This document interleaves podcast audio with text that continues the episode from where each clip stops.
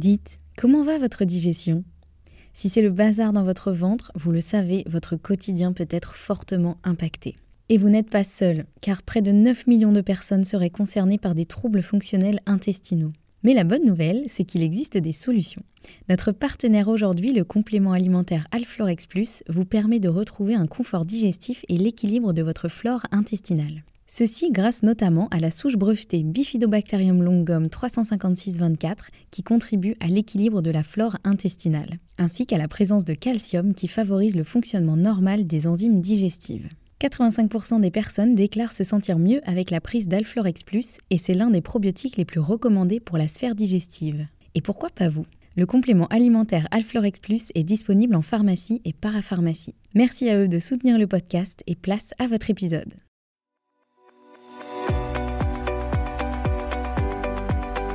Bonjour et bienvenue dans le podcast Bien dans mon ventre. Je suis Anne-Sophie Pasquet, je suis naturopathe et formée à la micronutrition et absolument passionnée de santé naturelle. Il y a quelques années, j'avais une digestion très compliquée et j'avais constamment mal au ventre. C'est à ce moment-là que j'ai commencé à m'intéresser à la santé naturelle et à modifier mon alimentation et mon hygiène de vie et ça a complètement transformé ma digestion et ma vie au global. J'ai alors décidé de me spécialiser dans le domaine du digestif, de l'alimentation et du microbiote pour pouvoir aider les autres à retrouver un ventre serein. Et je forme aujourd'hui également les naturopathes, nutritionnistes et autres professionnels de santé à la prise en charge des troubles digestifs. Aujourd'hui dans ce podcast, je te partage mes meilleurs conseils pour que tu puisses toi aussi te sentir au top, en pleine santé et te sentir bien dans ton ventre et dans ta vie. Maintenant c'est parti pour l'épisode du jour, bonne écoute Hello tout le monde et bienvenue dans ce nouvel épisode. Aujourd'hui on se retrouve avec l'épisode numéro 72 qui, comme tous les derniers épisodes du mois, est une interview et cette semaine j'ai le plaisir d'accueillir Marion Nico qui est créatrice de podcast mais aussi sexologue et on va parler d'une thématique que l'on n'a encore jamais abordée sur le podcast qui est l'impact du syndrome de l'intestin irritable sur la vie intime. Et effectivement, il y a pas mal de choses à dire. C'est un sujet que je n'avais jamais abordé ici. Et pourtant, c'est un sujet qui revient quand même assez souvent en consultation. Et puis, je vous ai posé un petit peu des questions sur Instagram pour savoir un peu, bah, effectivement, est-ce que euh, si vous souffrez du syndrome de l'intestin irritable, est-ce que ça a un impact sur votre vie intime? Et j'entends vie intime au sens large. Hein. Ça peut inclure la vie sexuelle, mais pas que. C'est vraiment tout ce qui va faire l'intimité que l'on peut avoir dans une relation, notamment une relation amoureuse. Et effectivement, vos réponses ont été assez équivoques et vous étiez euh, très nombreuses, surtout, euh, j'ai eu surtout des réponses de femmes, vous étiez très nombreuses à euh, me dire à quel point effectivement le syndrome de l'intestin irritable impacte votre vie intime. Donc je me suis dit effectivement là c'est un sujet sur lequel il va falloir parler et sur lequel il y a plein de choses à dire.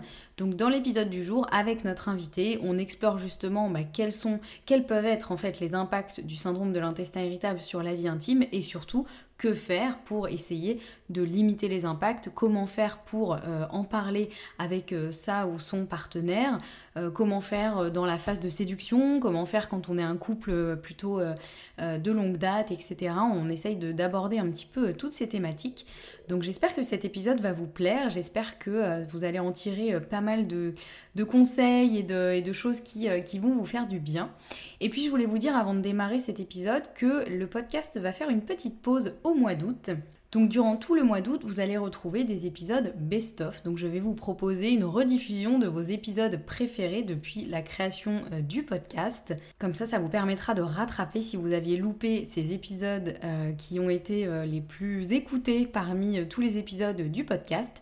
Donc vous aurez toujours votre petit épisode du mardi et nous on se retrouve en pleine forme à la rentrée avec plein de nouveaux épisodes. Allez, bonne écoute et surtout bel été Bonjour à tous et bienvenue dans ce nouvel épisode et bonjour Marion, je suis ravie de t'accueillir aujourd'hui. Ce que je vais faire, c'est que je vais essayer de te présenter en quelques mots et comme ça je te laisserai compléter euh, ou euh, reprendre si euh, j'ai dit des bêtises. Bon courage Donc aujourd'hui, j'ai le plaisir d'accueillir Marion Nico, qui est une amie à moi euh, dans la vraie vie et qui est aussi euh, l'animatrice du podcast Food Therapy que tu as animé pendant euh, plusieurs années, je crois. Hein, trois ans et demi. Ouais, trois ans et demi, c'est pas mal. qu'aujourd'hui tu as, tu as arrêté, mais tous les épisodes sont encore disponibles et vraiment je vous conseille fortement d'aller écouter parce que c'est une, c'est une pépite ce podcast, moi j'adore. Et aujourd'hui, tu es aussi sexologue et donc on va parler justement du sujet de comment le syndrome de l'intestin irritable impacte en gros euh, bah, la vie intime et euh, la vie euh, sexuelle et que faire. donc voilà, comment, comment je m'en sors déjà sur la présentation? Est-ce que ça te va? Est-ce que tu veux bah, rajouter des choses? Plutôt pas mal, oui, non, c'est ça, sexologue clinicienne depuis peu. J'exerce à Bordeaux le mercredi dans le centre-ville et en visio et notamment, j'accompagne effectivement euh, les femmes euh, qui sont atteintes de maladies digestives telles que le S2I, qu'on connaît bien sur ton mhm. podcast et sur le mien, euh, troubles digestifs en général, mais aussi l'endométriose. Et donc, je suis moi-même familière à ces maladies. Et je sais combien l'intimité peut être touchée par des, des problématiques parfois taboues. Donc, c'est parfait qu'on en, qu'on en parle aujourd'hui. Ouais, absolument. C'est vrai que c'est un sujet que j'avais jamais abordé sur le podcast alors que c'est un sujet qui est quand même tellement évident et tellement central, c'est clair. Enfin, franchement, on va, on va développer tout ça, mais, euh, mais ouais, je pense qu'il y a beaucoup de choses à dire et il y a beaucoup de personnes qui sont, euh, qui sont euh, concernées. Est-ce que déjà, avant tout ça, tu peux bah, simplement nous redire un petit peu ce qu'est concrètement un, un, sexologue et, et toi, ce qui t'a un peu, parce que c'est une reconversion, tu n'étais pas sexologue de base, qu'est-ce qui, mmh. toi, t'a amené à faire ça et, Voilà.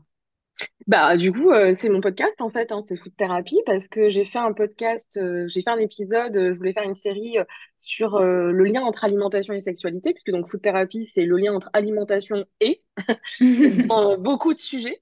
Et, et c'était en janvier 2021, si je me trompe pas, où finalement je me suis retrouvée à interviewer donc le docteur Jacques Weinberg, qui après est devenu mon professeur, qui est le mhm. fondateur de l'Institut de sexologie en France. Euh, et en fait, on a eu, euh, on a eu un petit euh, coup de cœur, voilà, intellectuel, je sais pas comment on peut dire ça. Et en fait, en off, suite à l'épisode, lui, il m'a, dit, mais vous vous intéressez à la psychologie, qu'est-ce que vous faites, etc. Je lui ai dit, non, moi, je suis dans la communication puisque c'est mon métier de base. Et puis finalement, il m'a proposé de rejoindre sa formation. Je ai un petit peu réfléchi. C'est vrai que j'avais pas du tout, moi, pensé à étudier la sexologie. Comme beaucoup de personnes, je savais pas ce que c'était vraiment. Mmh et puis, en fait, en regardant le, le, programme, vraiment en mettant le nez dans, dans les matières, dans ce qu'on allait étudier, bah, j'ai découvert, en fait, finalement, une approche euh, très humaniste, très axée sur la psychologie, pas du tout ou très peu euh, sur euh, la médecine, puisque moi je ne suis pas médecin, euh, je n'ai pas le pouvoir d'ausculter ni de prescrire. Et donc c'était quelque chose qui me correspondait bien. Et quand j'ai commencé à, à, faire cette formation, c'est un, un, diplôme en deux ans comme un DU, hein. c'est un DEA, un diplôme d'études appliquées.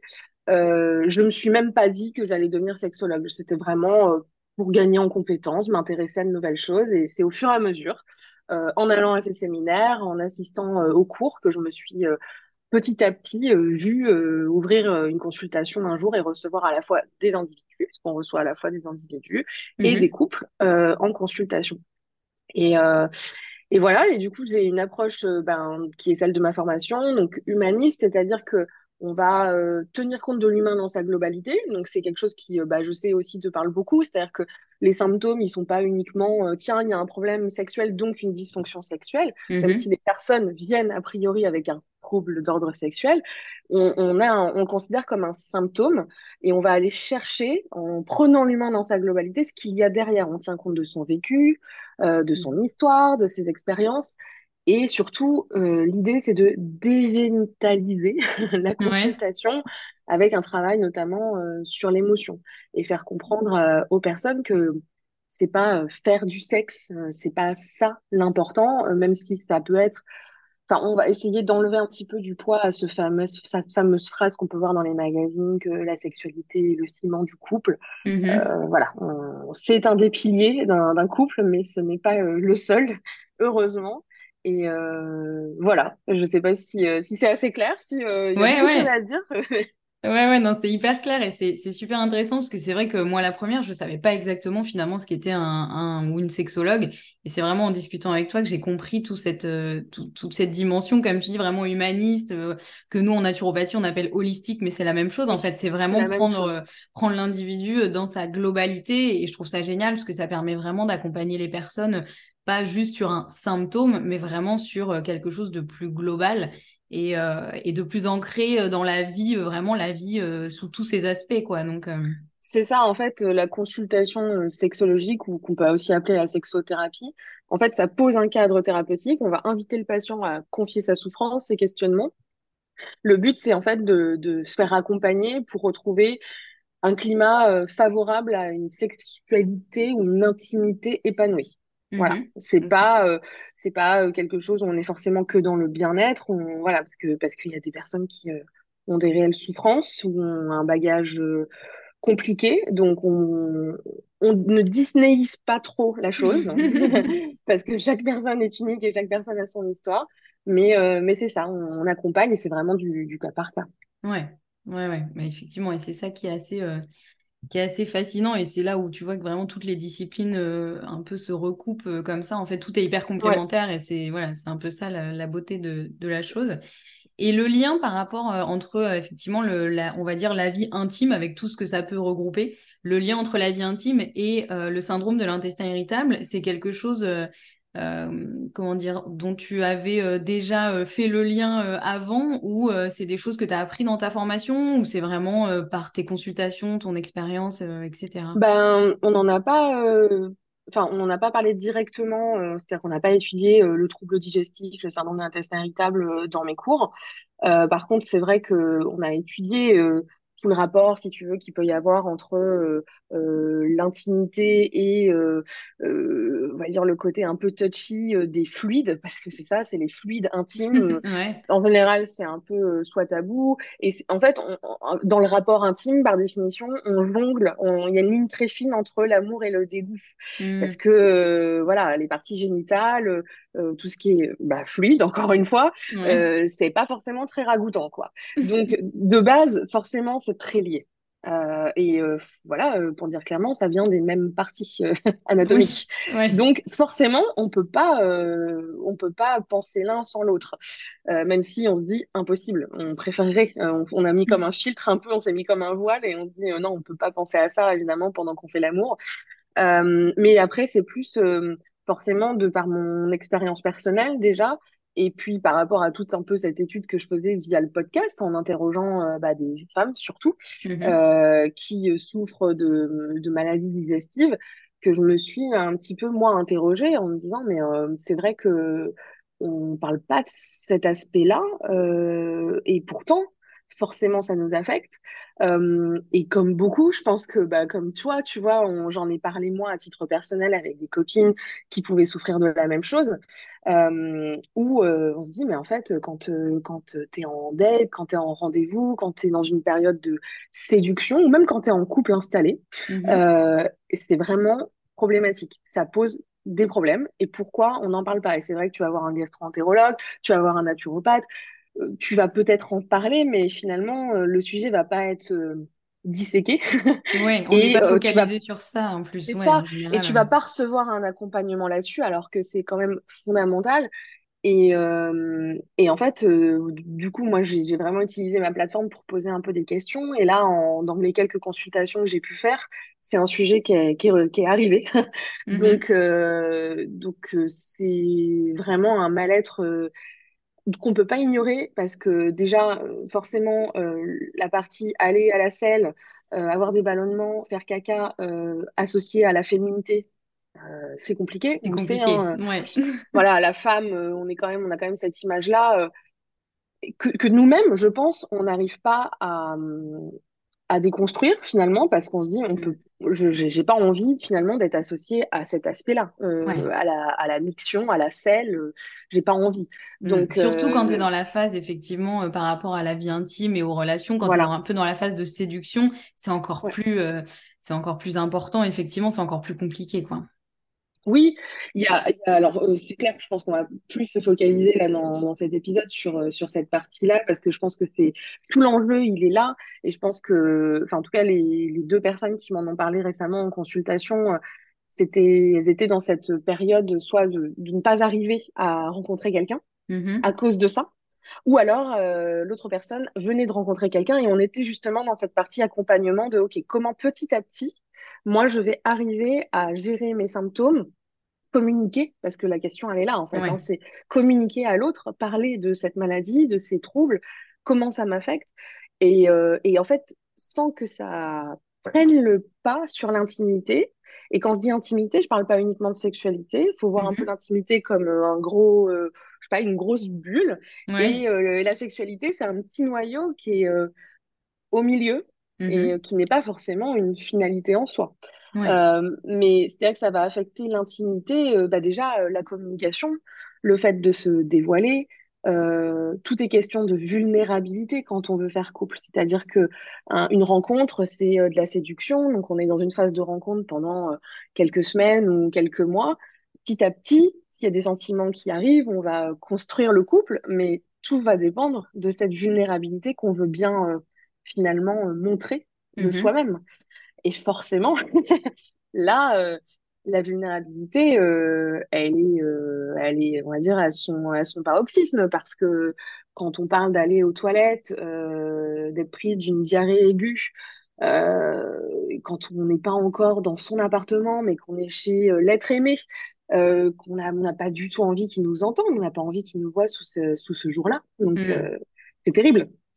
Et, euh, et, en fait, ce qui revient, si tu veux, dans les questions que, que, que j'ai pu poser, euh, ben, c'est assez fou. C'est vraiment une série de stratagèmes et de ouais, stratégies d'évitement et de, de limites qu'on peut se mettre, qu'on peut s'imposer à soi-même, qui sont en fait totalement opposées à, à la rencontre. En fait, qui ne favorisent absolument pas la rencontre et la vulnérabilité. Hmm. Donc c'est ouais, j'ai eu aussi, euh, j'ai demandé un peu aussi à, ma communauté euh, comment ça pouvait les impacter. Déjà, j'ai fait un petit sondage euh, de est-ce que le syndrome de l'intestin irritable a impacté ou impacte encore aujourd'hui votre vie intime avec tout ce que ça, voilà, vie intime au, sens large? Et il y avait quasiment 80% qui, de, des personnes qui ont répondu, en tout cas, qui me disaient que oui. Et et c'est vrai que dans les exemples, ça allait, euh, comme tu l'as dit très bien, à la fois de ne serait-ce que rencontrer quelqu'un, c'est-à-dire que moi, il y a plusieurs personnes qui m'ont dit clairement, j'ai tout le temps le ventre gonflé, je veux pas qu'un homme, euh, ou une femme d'ailleurs, hein, euh, me voit comme ça, et, et du coup, bah, j'ose pas du tout aller vers l'autre, éventuellement provoquer la rencontre, aller en date, etc. Et après, il y en a d'autres qui m'expliquaient que même dans un couple plutôt installé, quand il y a des gros symptômes, ça devient quand même problématique parce que euh, j'ai même des personnes qui me disaient, bah, des fois, je me retrouvais à aller marcher à 3 heures du matin dans la rue tellement j'avais mal au ventre et tellement j'avais des gaz et je voulais pas, voilà, il y avait mon, mon, chéri ou ma chérie à côté. Euh, et, voilà, c'était trop compliqué. Enfin, il y a vraiment des situations où on se dit, mais en fait, euh, c'est comme tu dis, ça devient une problématique au quotidien et, une vraie, euh, on devient un peu un ninja, quoi. Tu vois, c'est vraiment de se dire, bah alors attends, je, planifie le truc. Il y avait aussi le côté, j'ose pas aller au restaurant avec quelqu'un parce que si je suis malade, qu'est-ce qui se passe? Enfin voilà, j'imagine que tu as eu un peu les mêmes, les mêmes exemples dans les questions que tu as posées ou dans les consultations aussi. Ouais, tout à fait. Ce qui revenait, euh, j'avais, alors moi j'ai eu 76% des femmes qui ont répondu à mon sondage qui disaient que leur euh, S2I ou leur trouble digestif ont un impact sur leur vie euh, intime et sexuelle en général. Donc, ce qui est assez énorme. C'est énorme. et alors dans les, j'ai, j'ai, moi j'ai posé des questions assez précises et c'est ce que je pose en consultation, c'est-à-dire mm-hmm. vraiment comprendre ce qu'elles mettent en place. Donc ça va de quand t'as pas encore fait la rencontre, que tu es encore chez toi et que tu es dans cette période, cette, ce, moment un petit peu en plus qui doit être exaltant, qui fait partie de la rencontre où tu es, encore en train de te préparer, de te faire jolie, etc. Donc c'est le choix vestimentaire. Donc ça va mhm. être, OK, qu'est-ce que je vais mettre euh, Et ça, je pense que toutes les femmes euh, qui sont en de, de trop digestif le savent. C'est, OK, j'ai ma petite robe qui est trop jolie, qui me met en valeur. Mais euh, en fait, est-ce que je choisis celle qui met en valeur ou celle dans laquelle je suis confortable? Parce que confortable, c'est-à-dire que je sais que si je vais manger tel truc ou je vais boire une bière, euh, je vais gonfler tel un ballon de baudruche. Donc, c'est pas possible. Donc, il va me voir comme ça. Et comme tu disais, le ventre, c'est terrible parce que le ventre plat, c'est voilà, on a toute toute, cette injonction féminine ah euh, que la société nous met sur ce ventre qui, euh, qui euh, le ventre, il doit gonfler uniquement euh, quand tu es enceinte. Hein. Sinon, c'est pas accepté dans la société. Et encore. et encore. et encore. en étant enceinte, je me suis pris des remarques. Donc, donc vraiment, le ventre, il doit rester plat. ça, c'est vraiment un truc. Donc, ça commence dès qu'on est chez nous, finalement, qu'on Mhm. n'a pas encore rencontré euh, le ou la euh, l'être aimé, quoi, on va dire. En Mhm. tout cas, le, le potentiel, le ça. Euh, ensuite, ça va aller jusqu'à contrôler un petit peu le date, c'est-à-dire on va se dire ok l'heure à laquelle je le rencontre parce que Mhm. oui si je vais dîner forcément ça veut dire qu'on va manger si je vais manger et que je sais pas ce qu'on va manger je vais ballonner donc on va déjà en fait contrôler un petit peu euh, on va pas se laisser aller à faire forcément ce qu'on a envie Ouais. donc euh, et en général malheureusement enfin et heureusement parce que c'est très cool aussi la séduction se fait aussi autour d'une bonne table Oui. Enfin, Normalement, quand, c'est vrai, hein, euh, Ouais, quand tu as un rencard, tu vas boire un verre ou tu vas manger un bout. Mhm. Donc, euh, c'est pas forcément évident d'éviter ça. Ouais. Ou alors, ça va être donc de choisir des plats que, qui sont pas forcément plaisir, mais qui vont, on va dire, pas exacerber tes symptômes. Mhm. Euh, ça va être d'arriver dans un endroit et de repérer où sont les toilettes, ou alors de proposer cet endroit parce que tu sais où sont les toilettes et tu sais que potentiellement tu vas pouvoir y aller sans que ce Ouais. soit euh, gênant. Euh, qu'est-ce que, qu'est-ce qu'il peut y avoir d'autre? Euh, la durée du rendez-vous, c'est-à-dire que même si tu passes un bon moment, et ça c'est vraiment euh, hyper dommage, peut-être que tu vas mettre fin à ce rendez-vous parce que tu veux éviter justement ce moment où peut-être on va te proposer euh, de prendre un dernier verre à la maison et donc de rentrer vraiment là, littéralement dans le cadre intime de l'autre, Mhm. où là, tu as zéro contrôle parce que t'es jamais allé chez lui ou chez elle. Euh, tu, tu sais pas où sont les toilettes, tu sais pas si tu vas pouvoir euh, subitement, si t'es prise d'une crise, qu'est-ce que tu vas faire? Donc, euh, il y a plein de choses qui sont mises en place comme ça, qui sont euh, assez dingos. Et euh, il y a des choses plus graves, parce que ça, à la limite, euh, on peut presque en rigoler, tu vois, mais Oui, et puis euh, il y a un moment où tu, tu passes, euh, j'imagine, quand vraiment tu rencontres quelqu'un avec qui ça, ça fait des étincelles, on va dire, normalement, il y a un moment où tu arrives à surmonter ça. Je pense que voilà, nous, on l'a, on l'a toutes les deux euh, vécu, ce truc de tout, tout ce que tu as dit, je pense que clairement, euh, on l'a vécu. Et puis, bah, il y a un moment où tu sais qu'effectivement, quand tu rencontres quelqu'un potentiellement avec qui vraiment tu arrives justement à se lâcher prise, et bon, bah, du coup, après, c'est effectivement presque tu en rigoles. Mais bon, c'est voilà, ça reste quand même compliqué, mais Bah, voilà, c'est ça pas reste. euh, si évident que ça. C'est-à-dire que normalement, euh, et il faut, il y a plein de choses en fait. Il y a plein de, ça dépend de beaucoup de choses. Ça dépend de la personne sur laquelle tu tombes. Euh, je pense que toi, t'as pas forcément parlé de tes symptômes euh, avec les autres personnes que tu as rencontrées auparavant aussi facilement. Peut-être que tu n'en avais pas parlé du tout. Moi, c'est pareil. J'ai mis des, Hmm. des sacrés trucs en place et ou alors tu dis une partie de la chose. Tu vas Ouais. éventuellement c'est ce qui s'est passé avec la patiente que j'ai reçue la semaine dernière. Donc, elle est, en, elle est à trois mois de rencontre. Donc, on est un peu dans ce moment euh, Ouais. où ça y est, ça commence à devenir un peu sérieux, mais euh, bon, et, mais il faut commencer à se livrer. Et Mhm. donc, elle, elle avait parlé de ses symptômes, elle avait euh, parlé de sa maladie, elle a mis les mots dessus, mais elle n'a pas été vraiment plus loin, à part sur le fait qu'elle a des ballonnements. Donc, en fait, elle n'est pas rentrée dans les détails déjà du mal-être que ça peut lui procurer. Et Mhm. surtout, euh, donc là, on, on travaillait justement tout cet accompagnement sur, euh, OK, toi, qu'est-ce que tu es prête à dire là, euh, la semaine prochaine, à ton copain? Est-ce que tu es prête à lui dire, parce que là, on était encore, si tu veux, dans la phase où on se retient d'aller aux toilettes, quoi. Ouais. Euh, Ouais. c'est pas possible. Et en fait, ça lui crée des douleurs euh, terribles, ouais. euh, des ballonnements terribles. Euh, et là où je disais que ça peut être plus grave, c'est que là, on a carrément des dyspareunies. hein. donc, c'est des douleurs à la pénétration. Et Mhm. là, c'est pas possible. On ne veut pas se forcer, en fait, à faire l'amour alors qu'on est en souffrance. Là, c'est physique, quoi. C'est Ouais. plus mental, hein. C'est... Mhm. Donc, et ça, c'est un autre point d'ailleurs qui m'a fait un peu peur. C'est-à-dire que dans les questions que moi je peux poser en consultation ou euh, quand j'ai fait le petit sondage à la communauté, ben, euh, c'était presque 80% des femmes qui acceptent tout de même le rapport sexuel Mhm. malgré la douleur Ouais. Ouais. Elles ne disent pas non. Donc, euh, parce Mhm. que bon, bah là, après, on rentre dans un autre sujet, hein, c'est le fameux euh, faire plaisir à l'autre qui est très ancré euh, chez la femme. Ouais. Mais, euh, mais là, c'est terrible. Et ça, c'est, et ça, c'est vraiment un accompagnement sexologique qui est important parce que on peut pas continuer, euh, en fait, à faire ça. Et c'est la question de, bah, si, si je dis non, qu'est-ce qui va vraiment se passer, en fait? Ouais. Est-ce qu'il va me, me renvoyer bouler? Bon, s'il te renvoie bouler, a priori, euh, c'est que c'est pas le bon, hein. On n'a Oui. pas Euh, très envie, euh, de alerte, oui. passer sa vie avec, voilà. Donc, il faut vraiment Ouais. essayer de se dire, euh, et, et d'arrêter, enfin, et pas uniquement dans un contexte de toute façon de troubles digestifs. Quand on, Oui, a une douleur où on n'est pas disposé à, euh, on ne se force pas à faire l'amour. Euh, Ouais, c'est clair. Ouais, c'est important de le rappeler parce que c'est vrai que c'est hum, surtout, j'ai l'impression. Alors déjà, petite parenthèse, moi j'ai eu que des femmes qui m'ont répondu euh, à mon à mon sondage et à, mes questions. Bon après, je sais que j'ai aussi une communauté plus euh, féminine. Et c'est une maladie euh, qui touche plus les femmes. et c'est une maladie qui touche plus les femmes, mais c'est vrai que je pense que même, faudrait que je demande à, certains clients hommes que j'ai comment ça se passe pour eux vraiment. Mais c'est vrai que j'ai l'impression que même toute cette stratégie un peu d'évitement, etc., c'est peut-être plus aussi euh, féminin. Et, euh, et j'en ai eu aussi qui m'ont dit clairement, alors soit euh, bah, du coup un gros manque de libido parce que bah, quand t'es pas bien dans ton ventre, t'es pas bien dans ton corps, bah t'as pas trop envie effectivement d'aller vers l'autre, t'as pas trop envie qu'on te touche, t'as pas trop envie de cette intimité.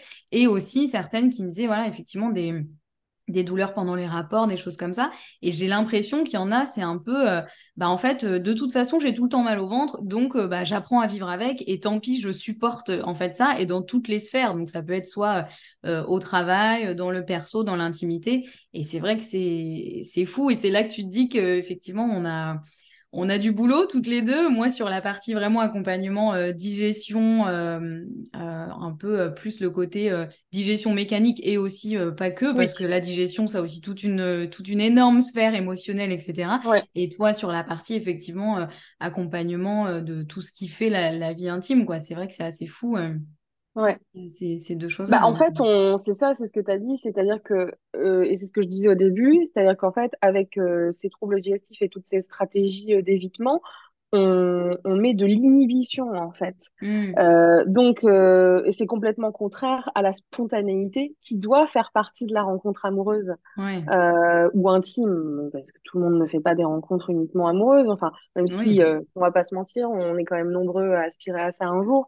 Donc, en fait, ce qui est malheureux, c'est que c'est contre-productif. Et en fait, tout l'accompagnement là, en fait, qu'on doit proposer, c'est ça, c'est comment, malgré tout ça, tu vas quand même réussir à aller vers la vulnérabilité, à montrer ton vrai toi. Et, c'est pas, euh, en fait, il faut se dire, tu ne peux pas euh, ne pas parler de ça, tu ne peux pas euh, ne pas le montrer, parce que certainement que toute ta vie, tu vas être suivi par cette maladie chronique. Mmh donc, euh, et a priori, jusqu'à preuve du contraire, on mange tous les jours et on va faire caca tous les jours. Normalement, oui. euh, quand c'est vraiment intime avec quelqu'un, alors, je mets euh, normalement, euh, parce qu'il y a des couples qui sont ensemble depuis longtemps et qui ne parlent pas de ces choses-là. Ou euh, la miction, euh, la, les selles, euh, les règles même, sont complètement tabous. voilà, et je sais pas comment, comment ces couples le font, mais voilà, il y a, alors peut-être qu'ils ont certainement des très grandes maisons, en tout cas, tu vis pas dans 18 mètres carrés, c'est pas possible. C'est clair. Mais bon, voilà, on, va, on va se dire que la majorité des, des personnes sont bien obligées de, de, parler parce que de toute façon, tu peux pas éviter, tu, peux pas éviter d'aller aux toilettes. C'est bien obligé. Alors après, c'est propre à chacun. C'est pour ça que je disais que l'accompagnement est vraiment au cas par cas. Parce que ça peut être, OK, toi, est-ce que es, tu te sens quand même de dire à ton chéri en devenir, écoute, euh, faut que j'aille aux toilettes, est-ce que tu peux aller faire un tour? Hmm. Ça peut être ça, en fait. Ça peut être, est-ce que tu peux aller faire un tour? Euh, Est-ce que tu peux mettre la musique, etc. Et en fait, c'est ça aussi qui est chouette, parce que ça crée des petits codes amoureux Mm. C'est ça qui crée l'intimité du couple. Et, quand... et c'est pour ça que je parle d'intimité au global. L'intimité, c'est les gestes du quotidien. C'est euh, ah, je tiens, le mec, il va se dire ok, elle a mis la musique, ça veut dire qu'il faut que s'il y a un étage, il faut que je descende, euh, ou je vais faire un tour, je vais chercher le pain, j'en sais rien. Mm. Mais tu te comprends. Et en fait, il y a le dialogue, la communication, elle est pas, on n'est pas obligé de mettre des mots en racontant le détail euh, scabreux de cette maladie quoi, et de cette digestif. Il y a plein de manières de le faire. Donc, euh, c'est aussi euh, enlever un petit peu d'importance à tout ça euh, parce que parce que comme tu dis enfin euh, si tu penses tout le temps quand tes quand tes clientes te parlent de libido en fait mm. tu peux pas avoir même si tu as du désir parce que voilà en plus tu rencontres quelqu'un il y a tout le jeu des hormones qui est là au départ donc de toute façon en général tu as du désir pour l'autre mais le problème c'est que si tu as le petit vélo dans la tête qui empêche toute cette spontanéité, ce fameux lâcher prise entre guillemets, c'est très compliqué euh, de se laisser aller, quoi. Ouais. Ouais, et puis il y a aussi cette notion, euh, euh, on a l'impression un peu que le moment où on va aborder le sujet ou que, l'autre en tout cas va comprendre que effectivement, bah oui, on a des petits problèmes digestifs, on a l'impression que c'est un peu, euh, comment dire, un peu une chape de plomb et que de toute façon ça va mal se passer, alors que il faut pas oublier que effectivement quand on quand on est en face d'une personne qui peut nous correspondre et qui est euh, comment dire, qui est ouverte et bienveillante, bah en fait l'autre personne, elle peut aussi devenir un pilier, quoi. Elle peut aussi vraiment nous aider aussi à mieux vivre un peu euh, euh, ce syndrome ou, ou, cette maladie. Et comme tu dis, ça peut soit devenir un peu renforcer un peu la complicité du couple, du coup, parce que effectivement, bah, c'est en mode, bah voilà, je te, je te, dévoile un petit peu de moi, et du coup, bah l'autre a aussi l'occasion de dire, bah ok, je t'accueille comme tu es en fait, et, et, et en fait, je t'aime encore plus ou j'ai encore plus envie de te découvrir. Et il y a aussi le côté même dans un couple un peu installé, ou euh, plutôt que de vivre ça toute seule, parce que souvent quand on a ce syndrome, on le vit un peu tout seul, même si on peut avoir euh, des copines qui ont la même chose, et déjà ça, ça aide, parce qu'au moins on se sent un peu moins seul, parce que souvent en plus, c'est ça, on a l'impression qu'il n'y a, que à nous que ça arrive ces choses-là. Il faut savoir que le syndrome de l'intestin irritable ou les troubles digestifs, ça concerne énormément de personnes. Donc au final, euh, voilà, c'est pas comme si vous aviez un truc absolument bizarre que personne n'a jamais eu. Euh, et, l'autre peut aussi justement euh, aider à mieux vivre les choses. Moi, j'ai eu plusieurs aussi. Euh, j'ai eu un témoignage notamment d'une personne qui me disait j'ai toujours eu des copains compréhensifs et qui m'ont aidé. Et voilà, donc ça, ça peut aussi être un point important. Même si la personne me disait aussi, malgré ça, j'en avais un peu marre quand même de, devoir expliquer ou, euh, ou de subir. Ça n'enlève pas les symptômes, on va dire. Non. Mais ça peut aider à ce que euh, l'autre puisse vraiment nous aider aussi à mieux vivre ça et que ce soit pour cette maladie-là ou une autre d'ailleurs. Mais, oui, euh, alors déjà, c'est une charge mentale que tu vas t'enlever au départ parce que franchement, c'est très compliqué, encore une fois, donc de se laisser aller euh, au, départ, quand, euh, quand tu démarres une relation, euh, si tu gardes ça pour toi, mm. plus toutes ces stratégies d'évitement, enfin, on va pas se mentir, tu fais ça sur six mois, mais t'es épuisé, quoi. et en plus de ça, je pense que les femmes qui, qui écoutent, et je, et, je sais, j'ai vécu ça à titre personnel, là, c'est Marion qui parle, c'est pas la sexo, c'est très compliqué quand tu quand tu es dans cette période où tu as envie de rencontrer quelqu'un, tu as envie, tu donc es dans une période de dating, euh, de, de, vraiment se dire, OK, est-ce que je vais réussir, moi, à, à, parler de ça? Est-ce que vraiment je vais trouver quelqu'un qui... Euh, mais on l'a toute faite, je pense. Moi, j'ai eu des témoignages qui ressemblaient vraiment à ce que j'ai pu vivre à titre personnel. Donc, de euh, t'empêcher de dormir chez le mec mm-hmm. ou chez la meuf, peu importe. C'est-à-dire que tu vas accepter quand même, éventuellement, d'aller chez lui. Donc c'est là, encore une fois, c'est là que se crée l'intimité et que là se crée l'intimité charnelle. Mm-hmm. et les femmes vont dire, alors soit il y en a qui m'ont dit aussi qu'elles refusaient de se déshabiller. Hein. Hmm. Donc là, on est carrément dans, sur une barrière physique où euh, ah, comment tu fais là pour euh, si la personne te plaît en plus c'est terrible en fait parce que tu t'empêches vraiment hmm. de te livrer à quelque chose que tu as envie de faire. Enfin, c'est vraiment euh, c'est terrible. Ou alors tu vas dormir quand même chez lui et puis tu vas te casser juste après le rapport intime. Ouais. Qui est quand même et là, tu te dis, tu peux créer non seulement des problèmes de communication et envoyer le mauvais message. Mm-hmm. Euh, c'est-à-dire que bon, euh, j'imagine moi sur une rencontre d'un soir, euh, le mec va se dire bon bah en fait pas intéressé pour quelque chose de sérieux parce que encore une fois, l'intimité c'est pas le fait de baiser. J'utilise ce mot vraiment vulgairement à dessein, à dessein. Mm-hmm. C'est l'intimité, c'est tout le moment avant, après c'est-à-dire mm. euh, le réveil ensemble, le petit déjeuner, le... la tête que tu as au réveil. Ah tiens, euh, est-ce que tu peux me prêter une brosse à dents? Enfin, je sais pas, c'est tout ça l'intimité. Donc en fait, tout ça, tu ne vas pas le créer. Et il faut vraiment que les femmes se disent, je dis les femmes parce que c'est là qu'on se, se, met une pression pas possible, euh, en voulant garder cette image de la femme parfaite qui ne va pas aux toilettes, qui a pas de problème de digestion, qui est impeccable, etc. Tu vas pas montrer ton vrai toi tu vas pas créer de l'intimité et il y a quand même peu de chances que du coup euh, cette personne en face elle, elle voit qui tu es et qu'il y ait une intimité qui se crée et donc une relation de couple en fait. Hein. Mmh, mmh. Ouais, ouais, exactement. C'est vrai que c'est compliqué, mais, euh, mais c'est un peu en te, en te dévoilant que, euh, bah, que tu peux effectivement créer vraiment cette, cette intimité, quoi. Même si parfois c'est c'est hyper dur, mais aussi, comme tu l'as très bien dit, ça, parfois, ça te permet aussi un peu de voir qui tu as en face. quoi. Est-ce que la personne, effectivement, elle est avec toi juste pour le strass et les paillettes, ou est-ce que finalement, il y a vraiment autre chose derrière et, là, quand, voilà, quand ça se passe bien, ça peut au contraire euh, renforcer euh, une relation, euh, quelle qu'elle soit. Donc. Oui, et puis voilà, je pense qu'il faut. Enfin, des fois, je sais pas, je pense que c'est l'image qu'on on se donne, ou ce que tu, tu peux voir dans les films, c'est ah bah ça y est, euh, la première personne qui a pété au lit, ça y est, c'est la fin du couple, etc. Et tu dis, bon bah si tous les couples qui pétaient au lit ils terminaient, euh, il n'y aurait pas beaucoup de couples sur cette planète, j'ai envie de te dire. Donc euh, faut pas se dire ça. non, en fait, l'intimité et, et, le couple, il vit malgré ça. et, et, et, des fois arrive à, en, à, même en tirer une énorme autodérision et c'est l'humour. On peut pas négliger en fait l'importance de l'humour dans un couple. Ouais, Donc vraiment vraiment, en fait, tous ces trucs-là, c'est, ça peut mettre en place des situations un peu cocasses parfois, qui peuvent être gênantes au début d'une relation, mais dont vraiment, je vous assure, deux ans après, euh, vous rigolerez, en fait. C'est ça, c'est, euh, donc, euh, il faut pas, voilà. Enfin, c'est surtout ça, je pense que c'est, on est dans une société aujourd'hui, on est beaucoup sur l'image et, mm. et on est sur, alors, peut-être la spontanéité du geste en mettant un like, un match, etc mais on n'est pas dans la spontanéité euh, du, de la personne. C'est-à-dire qu'on on laisse pas la place justement à, au faux pas, alors que bah, c'est ce qui la fragilité de quelqu'un, euh, c'est ce qu'il y a de plus attirant en fait. Donc, oui, c'est euh, clair, c'est clair. Donc il faut se laisser, voilà, faut, faut, petit à petit. Je pense que chacune des personnes doit doser un peu ce qu'elle est prête à quel moment à partager.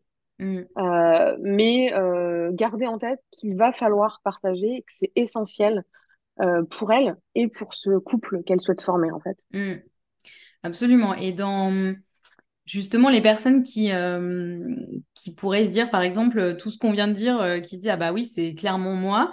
dans quel contexte est-ce que, est-ce que tu les encouragerais à éventuellement consulter un ou une sexologue et comment justement euh, le sexologue peut euh, aider, on va dire, sur tout ça, tu vois, parce que c'est vrai que, euh, comme tu l'as dit au début, souvent, on ne sait pas exactement ce que c'est un sexologue et on se dit, bah, tant que j'ai pas de problème sexuel, souvent mécanique, bah, je ne vais pas aller voir un sexologue, parce que ça ne me concerne pas.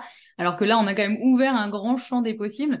Donc ouais, dans quel contexte est-ce que tu inviterais les gens éventuellement à se dire bah, bah, le, que... le, sexologue clinicien est aussi donc thérapeute de couple, donc euh, de toute manière, euh, alors après les personnes vont dire bah oui moi justement j'arrive pas à avoir un couple donc je bah justement on peut parler de ces choses-là. Mm-hmm. euh, c'est c'est pas euh, encore une fois le sexologue arrive, enfin le, le patient arrive avec un trouble sexuel, mais là, il y a un trouble, il y a un trouble sexuel puisqu'il y a euh, zéro intimité. Donc ça, ça peut être un premier cas.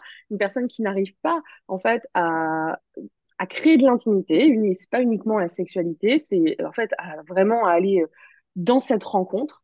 Euh, je parle pas de la rencontre de matcher quelqu'un et d'aller boire un verre, ça a priori on y arrive tous. Hein. C'est d'aller un petit peu plus loin, c'est-à-dire d'apprendre à connaître l'autre et surtout que l'autre laisser l'autre apprendre à nous connaître. Donc déjà, là, on peut vraiment apporter un accompagnement. Euh, et je disais, c'est du cas par cas parce que ça va vraiment dépendre des, des barrières que cette personne s'inflige, euh, ce qui est possible pour elle euh, de, de, de, de, de livrer, en fait, finalement, euh, à quel point c'est possible de dire, euh, bah voilà, en fait, moi, j'ai de la constipation ou j'ai de la diarrhée explosive. Euh, mhm. Est-ce que tu as envie de le dire comme ça ou est-ce que euh, non, on peut juste mettre en place quelque chose, créer de la communication avec euh, cette nouvelle rencontre amoureuse Qu'est-ce qu'on peut dire en fait? Et, donc là, c'est vraiment voilà très personnel. donc il y a un accompagnement sur cette partie-là pour mhm. réussir à faire que le but dans, dans ce cas précis, ce sera faire couple en fait. Oui. Arriver en tout cas à avoir un épanouissement dans la rencontre. Mhm. Euh, et après, ça peut être des personnes qui sont euh, qui, qui, qui, qui, sont dans cette période de rencontre, qui arrivent ou qui ont débuté une relation, mais qui sont complètement bloquées et qui à un moment n'arrivent pas à se livrer davantage. Euh, ok, qu'est-ce que je fais, qu'est-ce que je dis? Euh, euh, Et ça peut créer des problèmes de communication. Alors, soit on a déjà un problème de communication dans le couple, et ça va être ok, comment euh, quelles sont les clés, quels sont les outils que je peux te donner pour débloquer cette situation. Et, euh, donc, encore une fois, on va travailler sur la vulnérabilité et, finalement le fait de communiquer, de dire la vérité. Et puis, euh, et puis sur les couples peut-être plus installés, où je pense qu'effectivement, on est quand même sur des cas un petit peu plus rares, c'est-à-dire des couples de, sur le long terme qui ne se sont jamais parlé de ces choses-là. Mhm. Euh, ou alors, on peut imaginer un couple qui est sur le long terme et la personne, il y en a un des deux qui euh, développe ces symptômes euh, après X années de relation. Mhm. Et comment, qu'est-ce que, bah, qu'est-ce que ça, comme n'importe quelle maladie en fait, qu'est-ce que ça va, quel est le rôle de cette maladie dans votre intimité aujourd'hui? Mhm. Ben, tu vas avoir des ballonnements, peut-être qu'il y a des positions sexuelles que tu ne vas plus pouvoir faire parce que bah, ta femme, en fait, euh, euh, lorsqu'elle se positionne de telle manière, les jambes en l'air, peu importe, ça crée vraiment des dyspareunies, des douleurs à la pénétration, c'est insupportable. Mhm. Donc là, on va être euh, plus dans un, un accompagnement, euh, peut-être que les gens s'imaginent plus que fait un sexologue, où vraiment, Ouais. on va accompagner le couple dans son intimité, euh, donner des conseils. et, et proposer surtout une, une écoute attentive parce que parce que c'est ça dont il s'agit quoi. Ouais. Oui, oui, c'est Mm. clair. C'est, c'est souvent déjà rien que ça, effectivement, de pouvoir poser des mots, et moi je le vois aussi en naturopathie, euh, pas forcément sur la sphère intime, mais sur tout le reste, en fait, de poser des mots et de, et de, encore une fois, se sentir moins seul et se sentir moins bizarre. euh, et alors qu'en réalité, euh, voilà, il faut pas oublier que euh, j'ai plus les stats euh, exactes en tête, mais c'est, c'est incroyable le nombre de personnes qui, qui souffrent de troubles digestifs plus ou moins importants. Mais effectivement, voilà, et finalement, c'est, comme tu le disais, c'est presque un peu. Même euh, de, de l'ordre de la vie euh, quotidienne, ça devient de l'humour, tu vois, un peu de euh, bah oui, je choisis mes vêtements le matin en me disant si j'ai le ventre qui gonfle, est-ce que je peux un peu le cacher, etc. Enfin, et en fait, juste de pouvoir poser ça et de se dire euh, non, mais en fait, c'est alors c'est pas euh, bizarre, ce qui veut pas dire non plus que c'est euh, normal dans le sens où bah t'as qu'à apprendre à vivre avec et puis euh, c'est tout. Euh, il existe effectivement des solutions, que ce soit euh, physiques ou euh, émotionnelles, euh, etc. Mais euh, Oui, puis en fait, là, je viens de penser que, tu vois, on parle de ça comme si c'était évident que les personnes euh, qui allaient voir un sexologue pour parler de ces choses-là euh, étaient diagnostiquées, mais en fait, peut-être que tu ne sais pas que tu souffres d'un S2I, ou tu sais que tu as mal au ventre, mais ouais, le lien entre douleur à la pénétration et ballonnement ou constipation, il n'est pas fait directement. Donc, c'est vrai que moi, connaissant, je vais poser les questions en demandant un peu le rapport à l'alimentation et quel est comment ça se- comment la personne se porte d'un point de vue euh, digestif. Mhm. Mais euh, ça, euh, tous les sexologues ne vont pas forcément le faire. Ouais. Donc, euh, c'est aussi le rôle du sexologue de travailler en pluridisciplinarité Mhm. et euh, d'adresser bah, éventuellement un naturopathe, si, si le diagnostic est déjà posé et que on va vouloir euh, trouver un accompagnement euh, sur la partie bah, digestive, alimentaire, etc. Mhm. Euh, pour euh, des personnes qui euh, bah, se sont, imaginons, euh, forcées euh, tant de fois à faire l'amour malgré leur douleur. Euh, on peut avoir développé une espèce de réticence à la pénétration. Euh, Ouais. le cerveau peut avoir vécu ça comme un traumatisme. Alors, euh, sans que ce soit quelque chose de très grave, bah, ça peut être, euh, on va, on va voir, moi je vais doser, voir est-ce que la personne est prête à aller voir éventuellement un hypnothérapeute ou faire du Mhm. MDR pour travailler cette partie-là. Donc, euh, en fait, finalement, l'accompagnement est très, très global parce qu'encore une fois, donc c'est holistique, Ouais. humaniste, euh, et on va adapter. Si la personne n'est pas du tout réceptive à l'hypnose, on, on va trouver autre chose, mais c'est surtout, voilà, reconnecter à, à son corps, à cette sensualité euh, aussi pour, pour se dire, en fait, je ne suis pas euh, quelqu'un de dégoûtant. Enfin, je crois qu'on l'a pas dit depuis le Mhm. début, mais c'est ce qu'on se dit hein, quand on Ouais. est... Je suis dégoûtante en fait euh, euh, parce que parce que voilà j'ai une diarrhée incontrôlable parce que euh, j'ai des gaz j'ai des Mhm. ballonnements je suis pas quelqu'un de sexy et en fait tout ça bah mon Dieu enfin il faut il faut absolument pas rester tout seul dans son coin et se dire ces choses-là. Il faut se faire accompagner, quoi. Ouais. Ouais, C'est ouais, c'est super clair. important. Et, et pour autant, des fois, c'est c'est pour ça que je pense que cet épisode, il était important parce que parfois, on s'en rend même pas compte, en fait. Tu vois, c'est un peu Mm. inconscient, en fait. Tout ça, on ne pose pas les mots et il n'y a pas ce truc de se dire, euh, euh, ah, je devrais peut-être me faire accompagner. C'est parfois tellement inconscient, en fait. C'est tellement ancré en nous, surtout quand on a l'habitude, effectivement, de vivre avec de l'inconfort, de la douleur. Et d'ailleurs, petite parenthèse, là, on parle du syndrome de l'intestin irritable, mais tout ce qui est endométriose, ça se croise aussi, hein, en général. euh, voilà, c'est des des choses qui s'appliquent aussi à tout ce qu'on a bien sûr. Et, euh, et c'est vrai que parfois, on se dit juste, euh, bah, j'ai qu'à faire avec. Et puis euh, finalement, euh, c'est pas très grave, entre guillemets, parce que bah, ça fait partie un peu de notre quotidien. Donc, euh, ouais, tu fais bien de le rappeler, effectivement, que à partir du moment, de toute façon, où il y a une situation qui nous dérange, qui impacte notre quotidien, on peut tout à fait se faire aider par quelques, hum, quelques personnes, quelques disciplines que ce soit, mais en tout cas, effectivement, c'est pas quelque chose qu'il faut garder avec soi et se dire, bah non, mais c'est pas grave, j'ai qu'à faire avec, et puis et puis il y a pire dans la vie. Alors oui, certes, il y a, y a, toujours pire, mais bon, il n'empêche que quand ça impacte le quotidien, voilà, c'est toujours mieux. Il y a toujours des, des solutions diverses Faut et variées. pas négliger ces, ces pans de ta vie, en fait, ton intimité, ton, ton, ton, ton confort digestif, parce qu'on voit le confort digestif, ça peut créer de la dépression. Euh, Mmh là, euh, enfin, les, les, finalement, les stratégies d'évitement que je décrivais, euh, c'est quand même très propre à l'angoisse. Ouais. les femmes atteintes de S2I, c'est souvent des angoissées et celles qui ont de Mmh. l'endométriose aussi. Donc, en fait, tu es en train de nourrir, tu es en train d'alimenter, j'utilise encore une fois le champ lexical de l'alimentation à dessein, Ouais. Tu continues d'alimenter cette foutue maladie chronique, en fait. Hein. Donc, Mmh. justement, euh, faut pas attendre, et c'est comme pour aller chez un psy, hein, t'as pas besoin d'avoir vécu euh, un événement de vie euh, terrible pour aller voir un psychologue. Et ben, pour un sexologue, c'est la même chose. Euh, Pour un naturopathe, euh, c'est la même chose. Au contraire, enfin, euh, voilà, si tu sens qu'il y a des, il y a des choses qui sont pas, euh, voilà, ce qui revient souvent dans les, dans les consultations, euh, des fois, c'est, je sens que ma sexualité n'est pas fluide. Alors bon, qu'est-ce que ça veut dire? On va, on va Ouais. décortiquer ce que ça veut dire, mais souvent c'est qu'il y a un truc qui, voilà, je suis pas complètement épanouie. Pourquoi? Bah ça, c'est une très bonne raison de pas être épanouie, Ouais. effectivement. Et puis souvent, ça veut dire qu'effectivement, on est très dans notre tête parce que, comme tu dis, en fait, on réfléchit à tout, on, on essaie de tout contrôler et tout, alors que ben, l'intimité, la sexualité, c'est aussi quand même beaucoup dans le corps, hein, c'est le corps et la tête, les deux, mais, euh, mais c'est vrai que, ouais, souvent, en plus, je trouve quand on a un, un trouble en général corporel, on a tendance un peu presque à se dissocier de notre corps, plus à des Oui, échelles plus ou moins euh, fortes, hein, mais euh, il y a un peu ce truc de euh, bon bah oui bah ce corps il est là de toute façon, euh, bon il est pas très cool avec moi parce que souvent on voit un peu le côté négatif, on a l'impression presque que notre corps nous punit. Et du coup c'est vrai qu'il y a ce truc où on, finalement on se retrouve beaucoup dans notre tête et on oublie parfois d'être euh, en fait d'être dans notre corps même si parfois c'est inconfortable mais un peu de refaire ami-ami avec ça quoi, c'est euh, Bah, et oui, et puis quand euh, tu es dans l'intimité, euh, parce que les femmes, on le voit en consultation aussi, c'est c'est un gros problème de charge mentale, alors que hmm, la charge mentale, c'est tu mets tout dans le panier, hein, ça peut, c'est pas uniquement euh, j'ai des enfants, je dois faire le ménage, euh, aller au ouais boulot, etc. La charge mentale, c'est aussi tout ça hein, par rapport à la maladie chronique. Et donc, si t'es dans ta tête, en fait, bah, t'es pas dans l'instant, t'es pas dans la sensation. Et, euh, et, et du coup, euh, très compliqué euh, de ressentir du plaisir euh, dans le rapport euh, intime sexuel. Très mhm, compliqué. Euh, Enfin, moi, j'ai des femmes qui sont, qui me disent euh, se faire de la méditation, en fait. elles le, alors, elles n'utilisent pas ce mot-là, mais ouais c'est ça, en fait. Hein, c'est un espèce de, d'état méditatif pendant que l'autre est en train de leur faire l'amour pour ouais essayer de se connecter à soi. Donc, moi, je leur dis, mais euh, bah, en fait, t'es pas connecté à toi, là. Tu... Alors, à force de se connecter à soi et à écouter son corps, on n'est pas connecté à l'autre. Et hmm, finalement, c'est quoi euh, l'intimité, euh, le le couple? euh, C'est être connecté à une autre personne.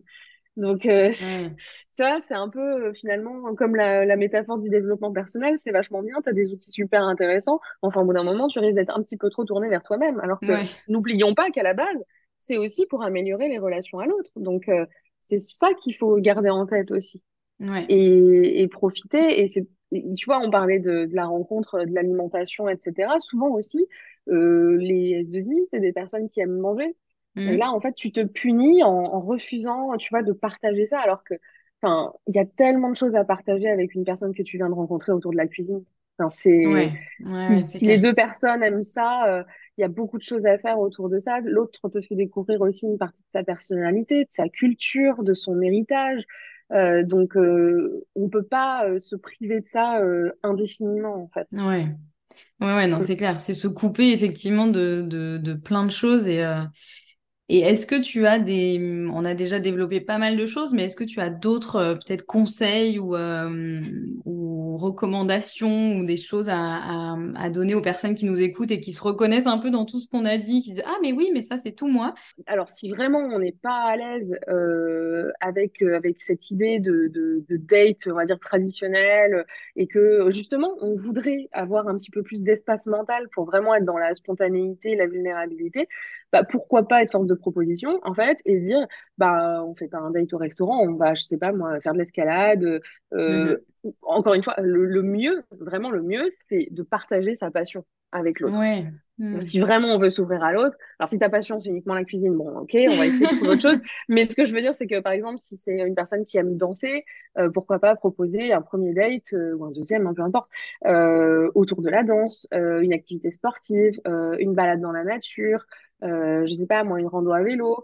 Il y a mm. énormément de choses qu'on peut faire. On n'est pas obligé d'aller voir des gin toniques euh, et manger euh, des tapas. Enfin, il y a beaucoup de choses qu'on peut faire et, et qui vont aussi créer de l'intimité et aussi créer de la vulnérabilité parce que bah tu, tu fais finalement euh, de toute manière la rencontre au départ euh, c'est question de ça. C'est euh, voir l'autre qui se je sais pas moi qui, qui tombe du mur d'escalade qui tombe de son vélo lorsqu'ils font une rando. Et c'est ça qui est ça qui est rigolo aussi quoi. C'est on n'est pas obligé de montrer que la performance, quoi. C'est que, tu vois, donc euh, peut-être, oui, voilà, un premier conseil, ce serait, ce serait ça, ce serait détourner, enfin proposer une, une autre type de de rencard finalement, mm-hmm. où mm-hmm. on puisse se sentir plus à l'aise, plus euh, open à tout ça. Euh, alors après, on va me dire, oui, mais dans la nature, où est-ce que je vais aux toilettes, etc. Bon, essaye de trouver quelque chose. voilà. Euh, après, euh, je pense, tu vois, dans les rencontres qui commencent et euh, il y a un premier week-end qui est proposé, tiens, on part en week-end. Mm. Alors, quand on part en week-end, on sait ce que c'est. Ça va être le problème de la chambre d'hôtel avec une mm. toilette qui est des fois, c'est t'as juste une porte coulissante. Et alors, le pire, des fois, j'ai déjà vu des chambres où tu sais, t'as le toilette qui est genre au milieu de la salle de bain. Et en fait, la salle de bain est ouverte sur la chambre. Alors, ça, c'est très moderne, ça. Bon, bah quand c'est comme ça, là, on, bah là, on n'a pas vraiment le choix en fait. Hein. On va avoir une discussion. Alors tu peux dire, euh, attends, euh, après le petit déjeuner, attends, je vais euh, à tel endroit et en fait tu vas aux toilettes de la réception. Enfin, il y a plein mm. de stratégies, on connaît, hein, on a tout fait. Mais le, mieux, c'est quand même, voilà, de, de dire, bah écoute, voilà.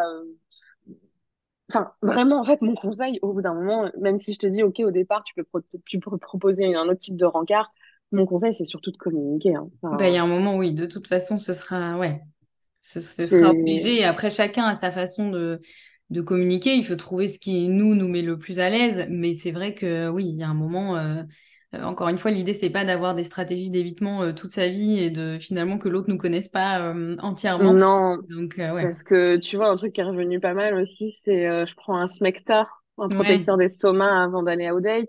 Tu vas pas faire ça toute ta vie, quoi. déjà, tu es en train de te pourrir le microbiote et puis et puis en fait, c'est pas possible euh, sur la durée, ça peut pas tenir. Mm. Euh, et, en, et en plus de ça, euh, c'est pour se créer euh, une crise le lendemain matin, soit de constipation, de diarrhée, peu importe, et que ça peut vraiment être douloureux. Est-ce que vraiment on a envie de s'infliger ça, quoi? Mm. Ouais, ouais, non, c'est clair. Mm. C'est clair. Bah écoute, j'espère que, que tout ce qu'on a pu développer, en tout cas, ça a pu résonner et aux, aux, oreilles des personnes qui nous écoutent et les aider. Et peut-être que voilà, ça a ouvert des portes et, et des, des, prises de conscience aussi, tu vois, des, des, choses de se dire, bah ça, en fait, euh, euh, c'est pas normal, entre guillemets, c'est-à-dire c'est pas normal de supporter ça euh, sans rien faire. Il existe, euh, il existe plein de solutions. Et aussi, on peut tout à fait se faire accompagner euh, pour, bah, pour mieux comprendre tout ça, mieux appréhender tout ça et, pas rester seul avec ça, en fait. Parce qu'encore une fois, vraiment, je trouve qu'on se sent vraiment très, très seul parfois avec, avec un peu ce, ce syndrome, que ce soit ça ou d'autres, d'ailleurs, hein, d'autres maladie entre guillemets ou quoi. Et c'est vrai que ça fait du bien de se dire qu'en fait, il y a des professionnels qui sont là aussi pour, euh, quand on vu d'autres, donc à qui on peut tout dire. Euh, pour pas rester euh, prostré dans son coin avec cette honte, parce que c'est ça, le dégoût de soi, cette honte.